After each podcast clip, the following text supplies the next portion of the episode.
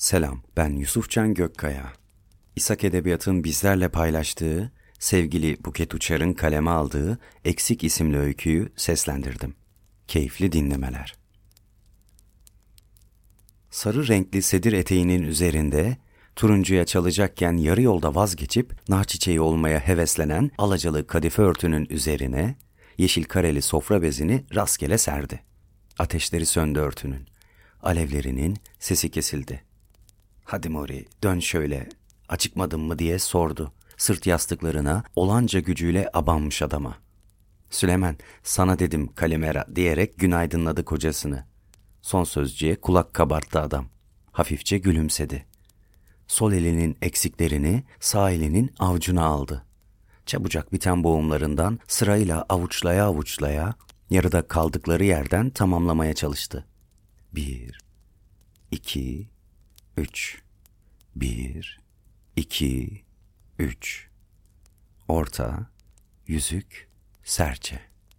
Orta, yüzük, serçe. Getirdiği kahvaltı tepsisini sofra bezinin üzerine bıraktı kadın. Yorgun gönlünü yeni başlayan günün ağırlığına bıraktı. Kocasının çayına şeker attı, karıştırmadı. Çayını kendisi karıştırdı Süleyman Usta. Sol elinin eksiklerinin koşa koşa kaşığın şıngırtısına gelmesi hoşuna gidiyordu. Nero diye sordu elindeki su dolu bardakla. Adam başını salladı sorulan soruya. Gürültülü sesle içti bir bardak suyu. Somi dedi. Ekmeği kocasının ağzına uzatırken.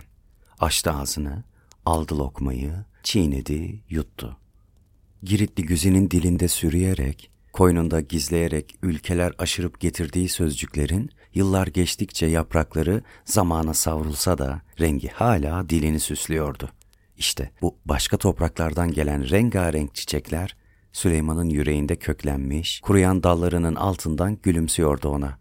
Temeli giden hayatının duvarlarını her gün yeni taşlarla örüyordu iki ihtiyar. Bu birkaç sözcük yıkıntısının arasında bekliyordu her sabah onları. Camın önüne sıralanmış tenekelerdeki sardunyaların yapraklarından gelen koku soluklarını yalayıp geçti. Sonbahar yağıyordu sabaha yaprak yaprak. Sarı, yeşil, kahverengi. Sonbaharın sesi çarpıyordu kulaklarına gazel gazel. Camı kapatalım, üşüdün sen dedi kadın yerinden kalkarken. Diline bir girit türküsü aldı. Kocasını yedirmeye devam etti. Alkışladı adam onu şaklamayan parmaklarıyla, ışıldayan gözleriyle. Ah Mori, beni unutmayaydın keşke. O zaman daha kolay katlanırdım sana dedi. Büzüşen beyninin azalan suyunda her şey silinip gitmişti de, eksik parmakları topraktaki biriciği, birkaç muhacir sözcüğü hatrında kalmıştı ihtiyarın. Beyninin suyu bütün hayatını boğmuştu da, eksiklerini bırakmıştı avuçlarında. Unutmam seni demişti karısına ama ilk önce onu unuttu. Bir gece yarısı sen git annem gelsin sözleri yeniden doğurdu onu hayata. Elindeki zeytinin karasından, kocasının da son nefesinde gözünün önünden hayatının film şeridi gibi geçip geçmeyeceği düştü aklına. Tövbe tövbe dedi kendi kendisine. Bazı günler sırtındaki yükü ağır geliyordu bedenine. Düşünce olup önüne düşüyordu. Kız da aklından geçenlere, gönlünü yük edişine. Her aklına gelen şeyi kabahat bildi işte.'' Kahvaltı sofrasını topladığı ağır hareketlerle. Nero dedi adam. Bardaktaki kalan suyu bir dikişte içti. Güzin arkasını döndü birden. Göz göze geldi kocasıyla. Güldüler hem de doya doya güldüler fırsatını bulmuşken. Sofra bezini sedirin üstünden alınca renkler kaldığı yerden alevlendi yeniden. Ses geçirmez bir duvar örmüştü bu hastalık hayatlarına.'' Bazen bu duvarın arasındaki çatlaktan sızan suyun yeşerttiği huzurla mutlu olurlardı. O mutluluğu gülerek ağırlarlardı gönüllerinde. Çok olmuştu kocasının sesini duymayalı, gülüşleriyle gözlerine karışmayalı. Yaşa be Mori dedi sevinçle. O da cevap verdi. Yaşa More.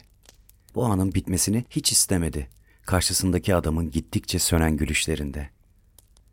Dünyaları değişmiş, nefesleri çoktan bitmiş, Geçmişe karışanlar çıkıp geldi beyninin içinde, büzüşüp kaldığı bir yudum suya. Yaşadığından habersiz ölülerle yaşıyor o dakikalarda. Kafasını kaplayan pamuk tarlasını karıştırdı. Korkuyor dışarıdaki yalnızlığından. Kafasındaki kozalardan bir kurtulsa onlar da dışarı kaçacak. Yetmiyor parmakları kozaları yolmaya. Rugan ayakkabının burnu gibi parlayan eksiklerini boğumlarından yakalayıp çekiştirmeye başladı yukarı yukarı. Bir, iki, üç. Bir, iki, üç. Giritli yetişti. Bir bardak suyla ilacını yutturdu kocasına. Nefesim, ömrümün hazanı, canımın yongası. İlaçlardan çok sözlerinin ona şifa olacağına inanmak istedi. Kale ise diye sordu. Karşısındaki adamın sakinleştiğini görmesine rağmen. Kaleyme diye yanıtladı onu alevlerden kurtulan Süleyman Usta. Pamuk tarlasını bastı bağrına. Onun bu hallerini bağrına bastı. Çaresizliğini bastı. Unuttuklarından çıkıp gelenlerin mutluluğu yaş oldu. Aktı kendi gözünden adamın yanaklarına. Ağzından çıkacak bir kelimeye adaklar adıyordu. Bir kelime ruhunda ne denizler taşırıp da ummanlara ulaştırıyordu onu. Kadın adamın eksik parmaklarını çekiştirdiği gibi ölüme koşan kocasını sırtından tutup çekiştiriyordu bugüne. Ona hatırlattığı bir kelimeyle sanki ömründen ömür yazılıyordu ömrüne. Biliyordu ki koza tarlasının içi çürüyordu günden güne. Pencerenin tam karşısındaki ağaç yeşil yaprakları ve kızaran portakallarıyla ağırlıyordu dallarında sonbaharı. Boncuklu örtüsünü başına dolayıp ağzını da kapattı. Sen buradan bana bak dedi. Onun hazırlandığını görünce boynunu büken kocasına. Deli gönlü bazen onu da diyordu. Şöyle iki güncük kaçabilseydi kendisine. Yoktu ama o imkan. Başa gelen çekiliyordu işte. Yine kızdı. Kendisine sormadan aklından geçen düşüncelere. Camı açtı. Kocasının sırtına battaniyeyi sardı. Sobanın kovasını aldı eline, dışarı çıktı.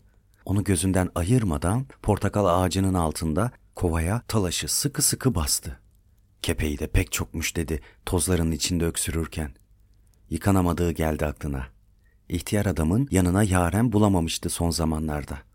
Kenarda duran leğenin içine biraz talaş koydu. Önce kovayı yerleştirdi sobaya ama içindekileri alevlendirmedi. Kendisini durduracak her şeyden kaçtı. Sobayı yakmayı erteledi. Talaş dolu leğeni bıraktı sobanın kenarına. Telefonundaki müziklerden aceleyle bir Girit türküsünü tıkladı. Kapı ardına geçti. Sakladığı gözleriyle baktı kocasına. Türkü ile hafiften keyiflenmeye başlamıştı. Sedirin üstünden kayıp dizlerinin üstünde emekleyerek leğene doğru süründü Süleyman Usta. Güzin yaşından beklenmeyecek bir çeviklikle hızla banyoya daldı. Sonbahar güneşiyle ısınan suyun sıcaklığına bıraktı kendisini. Kovanın içine dolmaya başlayan su ıssız kulaklarını zorladı bir süre. Sonra kulakları alıştı. Maşrapayı kovanın içine attı. Yeni bir kalıp har sabununu eline aldığı gibi saçlarının örgüsünü bile bozmadan başını köpürtmeye başladı. Kınalı tellerin aklara yenik düşen başını. Süleyman, yedisi tam, üçü yarım parmaklarını daldırdı talaşın içine. Önce eksikler daldı şaşılacak bir şekilde. Bir anda çıkardı iki elini talaşların arasından. Kaldırdı bütün parmaklarını yukarı. Eksikler tam olmamış. Gelmemişler yerine. Geri daldırdı bin bir umutla çıkardı. Olmamış. Bir daha. Bir daha. Hızar sesi kulaklarından beynine çarpa çarpa vurdu parmaklarına. Sarıya çalan talaşlar önce pembeye, sonra kırmızıya boyandı. Çıkardı ellerini leğenin içinden. Eksikleri aldı avuçlarına. Bir, iki, üç. Türkü sustu. Kesilen sesle Güzin'in kapıyı kilitleyip kilitlemediği düştü aklına sabunların arasından. Başından aşağıya su akıttı. İçinden kaygı, dışından köpükler aktı. Açılan kapının aralığından adam dışarı sızdı. Ayakları ayakkabısız, sırtı hırkasız. Hızlı hızlı köpürttü lifi az önce kafasının dört bir etrafında gezdirdiği sabunla. Yeni suya değmiş taze sabun kokusu hoşuna gitmişti. Ağzına kaçtıkça da tadı. Çeşmeyi kapattı. Sabundan açamadığı gözlerinin gücünü de kulaklarına yükleyip kafasını kapı tarafına çevirdi ezberden. Ses yoktu. Köpüklü lifi bedeninde hızlı hareketlerle gezdirmeye başladı. Kapıdan dışarı çıkınca iki taraflı dizilmiş tenekelerin içindeki çiçeklerin arasından geçti Süleyman. Renkleri renkten hazan. Taşların arasında son gezilerini yapan kertenkelelerle selamlaştı. Yeşil portakalların içinden kimisi kızarmaya başlamıştı. Yaprak yaprak gülümsedi onlara. Toprak yoldan ilerleyip bahçenin yan tarafına seyirtti. Ortada duran römorka baktı ters ters. Toprağın soğuk bağrında yatan kurşun yemiş yerinden geçirdi bütün parmaklarını. Kaldırdı demir yığınını havaya. Sıcak sudan kızaran bedeni bu rehaveti bırakıp çıkmak istemiyordu banyodan. Tak diye bir ses geldi bahçenin yan tarafından. Yine aklına kapının kilidi düştü. Panikledi. Mori diye seslendi. Sesi teneke kovaya çarpan suyun sesine karıştı. Gözleri duvarı delip görmeye çalıştıkça ardını, banyoya çöken buharın arasında kayboldu bakışları. Suyu kapattı, havluya sarıldı. İki eliyle havaya kaldırdığı römorkun ağırlığına yetmedi parmaklarının gücü. Ayağa kaydı. Adımını arkaya almaya çalışsa da ayakları öne gitti. Bedeni serildi yere. Römorkun çeki demiri yer çekimine direnemedi. Geldi iki göğsünün ortasına oturdu. Ellerini yukarı kaldırdı Süleyman. Birden gözlerinin içindeki ışıldayan su canlandı, parladı. Parmakları tamdı. İki elinin arasında da toprağın yuttuğu oğlu vardı. Gözlerine baktı biriciğinin. Ne çok özlemişti onu. Parmaklarından da gözlerini alamıyordu. Eksikleri dönmüştü. Toprak kusmuştu hayatından aldıklarını ona. Güldü, kahkahalarla güldü. Gülüşleri mutluluktan ağlamaya döndü. Oğlunun gözlerine daldı. Özlemini eritti bakışlarında. Aldı ihtiyar adamın bakışlarını, kırptı gözlerini, bebek ihtiyarın gözleri kapandı. İki kolu düştü iki yanına. Elinin birinin parmakları tamdı. Diğer elindeki üç parmak yarım. Kıyafetlerini üzerine geçirirken Güzi'nin bedenindeki dikenler çıtır çıtır döküldü yere. Gül dikensiz olur mu? Eksilmişti işte. Daldı odaya. Bir ışımla bahçeye çıkan kapıya yöneldi. Islak ayaklarının tabanlarına yapışan talaşların içinden geçerken sedirin üstünde üstü açık bir halde uyuyan kocasını fark etti. Kolları iki yana açılmış, gözleri aralıktı. Dikenler döndü bedenine. Gülleri açtı gönlünün.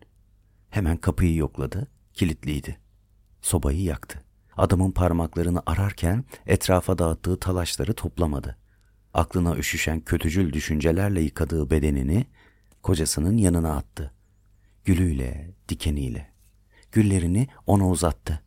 Dikenlerine kendi sarındı. Bulamadın değil mi Mori? Bulamadın.